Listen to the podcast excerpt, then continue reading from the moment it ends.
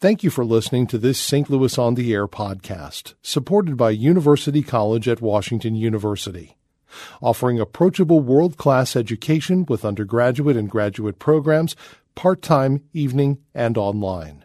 University College at Washington University. Welcome to St. Louis on the Air. I'm Don Marsh. Today we go behind the headlines. The much publicized anti bias training session for Starbucks employees has come and gone. Was it or will it be effective? We'll get a Starbucks employee's take on that a little later. But we'll begin with the big story of the week. The Governor Eric Greitens' era ends at 5 o'clock this evening, and a few minutes later, Mike Parson will be sworn in as Missouri's new chief executive. The story unfolded right here in St. Louis with invasion of privacy charges against the governor related to an adulterous affair, and it ended here when Greitens' lawyers reached a deal with St. Louis Circuit Attorney Kim Gardner. She agreed to drop a separate computer tampering charge in return for Greitens' resignation. St. Louis Public Radio reporter Rachel Lippman's been on the story throughout, and she joins me now in studio. Gee, it seems like this story has been going on forever, Rachel. January 10th, 2018. So, whatever your definition of forever is, that was the date it started. A lot of hard work, I know, for people in the newsroom uh, throughout this uh, four or five month period. Well, the invoices are starting to come in. The invoices are starting to come in. We learned yesterday that uh, prosecutor Kim Gardner, the circuit attorney in St. Louis, has paid at least sixty-four to sixty-five thousand dollars for this case. That included hiring private investigators, outside attorneys, paying for expert witnesses. But what we don't have quite yet are some of those final bills, such as the sanctions she faced for allegedly not, or not allegedly, but not turning over evidence that could have helped exonerate the governor. She was forced to repay for some depositions and also has to pay for the special master who looked at some of the digital data. That could push the final bill over six figures, so over $100,000. You know, I'm a little surprised by that figure. I thought it might have been more, particularly given some of the money being thrown around by the governor on, on attorneys. Well, and that was actually something that the prosecutor brought up yesterday when she spoke at the Ways and Means Committee. Uh, there was a lot of skepticism, like you said, about that $65,000 figure. People thought that it was, you know, being being spent, more was being spent, especially since you're bringing in outside attorney from Harvard Law School. Uh, this outside investigator had like a $10,000 retainer and was billing at $250 an hour. And yes, as, as the prosecutor pointed out, as Kim Gardner pointed out, look, you know, the governor said he had more than a million dollars in legal bills. I think I'm being pretty efficient with a $65,000 bill that we know of so far. Was her operation, the, the office operation, disrupted at all by this? She says no. She says that she to- chose the executive staff, that was her and two two of her top lieutenants to handle this case, A, because of the level of publicity. They didn't necessarily want to put a, a lower level attorney into the spotlight that this they were going to be under. And secondly, she said by having the executive staff, that was her, her chief trial assistant, Robert Dierker, and another top assistant, Robert Steele, handle the case, it allowed the more line level attorneys to focus on sort of the day to day, you know, murder, robbery, assault cases that the office is, is more commonly handling. How about those consultants? Uh, how well were they paid? Well, we know what the uh, the money for uh, the, the contract said for um, uh, William Tisaby. He was the investigator. That was a, a ten thousand dollar retainer, two hundred fifty dollars an hour, paid out of that retainer first. We don't know the exact number. I don't know the number yet for Ron Sullivan or for some of those witnesses. We ex- expert witnesses they wanted to call. We do know that uh, former federal prosecutor Rich Callahan will get about eighteen thousand dollars for his service mm-hmm. in terms of reviewing the data from the phones to determine what was relevant to the case. Do you hear any talk uh, amongst uh, your contacts downtown that uh, saying essentially that she should have exacted more of uh, of Greitens and his attorneys than she she got? I actually hear more people saying how did this actually work? How is it that you can give up? How is it fair that in exchange for dropping a criminal charge, you get to to essentially just you know lose your job? And on the flip side of that, that is if you thought this prosecution was political all along, the fact that the consequence was political and not criminal makes you believe that same thing too. Um, if if you you know if somebody wanted the scalp of the governor, they got it, mm-hmm. and that raises questions of was this a political prosecution all along?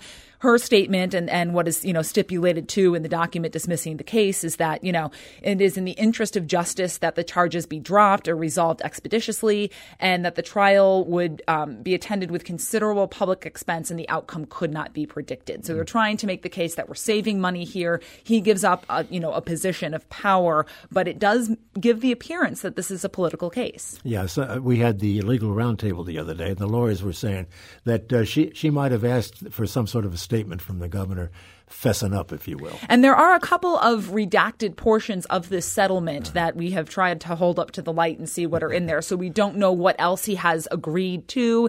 If when he resigns officially within that letter, he has to make a statement. But the core that we have public is in exchange for submitting his letter of resignation, this charge will be dropped. I wonder how uh, Kim Gardner is going to come out of all of this. You know, a lot of people are, have been critical of the way she's handled the case. I don't know. The the the uh, um, dismissal specifically says that she cannot be sued civilly for any of the problems she had with the prosecution of the case, mm-hmm. nor can Mr. Tisaby or anyone else on the case. It doesn't rule out ch- uh, criminal charges for perjury, for example, or for um, encouraging her investigator to lie under oath, mm-hmm. both of which are. Um, accusations the defense attorneys from the governor made, and, and both of which the Judge Rex Burlison acknowledged he had some concerns about. And that's what led to the second deposition of several of these witnesses. He believed that that was an appropriate sanction. Well, as as they say, time will tell. Uh, or stay with, tuned. And uh, yes, this, this, is radio after all. Stay stay tuned. She was uh, she was uh, uh, before the Ways and Means Committee of the Board of Aldermen, and that's where these figures came out. Yes, we're talking uh, six figures, more than hundred thousand dollars in expenses. Potentially, she, yes. What we know of right now is sixty five thousand. But she's short of money as it is. The whole city is short of money this oh, year, um, as as the the case is, and what her argument is is kind of pots of money where different things are paid for for the budget. Uh, last year, she got a one time infusion of money from an increase in the use tax to pay for a diversion program, essentially keeping low level nonviolent offenders out of jail, attempting to rehabilitate them more rather than having them go to prison and be more likely to come out and commit a crime. That money is in the budget as well this year, but it's coming from a different pot of money. Mm-hmm. This is coming from that public safety sales tax voters approved in November, Proposition P. Her argument is that diversion needs to be a permanent part of her general fund budget, kind of the, you know, big gigantic mm-hmm. pot of money that everything comes out of. And Proposition P should all go for raises for her office. Mm-hmm. She says some of her starting pro- level prosecutors make about $40,000 a year, which if you're coming out with law school debt, it's not much.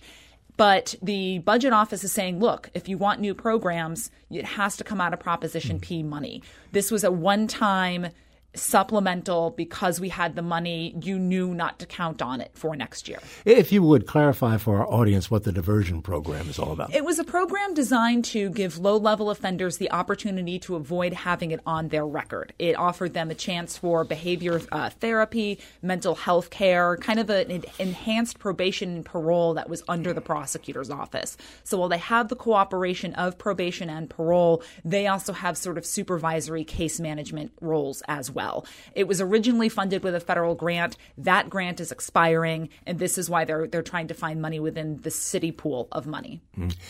You've been on this since day one, needless to say. Did you have any notion when all of this began that would end the way that it's ending? not it, the, I didn't think it was going to end the way it did now. I figured if there was going to be resignation, it was either going to be a lot sooner maybe after he was charged or after the story first broke, or it was going to come a while down the line, either if he was convicted of one of the felonies or if he was thrown out by an impeachment mm. trial. I don't know that any of us thought it was going to come in sort of this this middle ground here, and also the way that it did. Mm. The timing of it made a lot of people, including myself, speculate it had to do more with the decision by a judge that they would have to turn over records from uh, uh, Governor Greitens' nonprofit and his campaign committee to see if those two were uh, conspiring illegally to find foreign donors, to uh, hide the names of donors. We thought that might have been the connection. And then the next day, uh, Gardner's like, oh, nope, actually, it was part of an agreement. Yeah. Well, there may still be more to come. You mentioned the foreign donors. That's uh, still out there. And the FBI's nibbling around the edges again, the FBI is never going to confirm or deny whether sure. they are investigating. There is also the possibility of other state charges being filed in connection with some of the campaign finance stuff. The agreement dismisses this case only. It does not dismiss or yeah. block any further prosecution. And who knows what Jean Peters Baker is going to do? She's the special prosecutor um, that she's the Jackson County prosecutor who is serving as the special prosecutor on the invasion of privacy case. She may decide there's enough of a case to go forward with a second prosecution of the governor for that. Dare we say stay tuned once again? we shall say stay tuned once again. Most reporters I know always like to be a part of a big story, but I think most reporters I know in this building are happy that this part of it is over. Is winding down a little bit. Yeah, um, yeah there's a couple of people in, the, in that newsroom that have um, been there are a lot of big stories yeah. in uh, politically last couple of years. Uh, Jason Rosenbaum, a reporter of mine, was pointing out that the crop of lawmakers who are sort of terming out now from the different chambers have been through a lot of sort of political churn, starting with um, uh, a couple of, of other uh, sexual related scandals and ending now with a governor stepping down. All right. Well, Rachel Lippman, thank you so much for being with us and congratulations to you and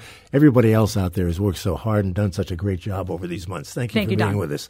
This is St. Louis on the Air on St. Louis Public Radio, 90.7 KWMU.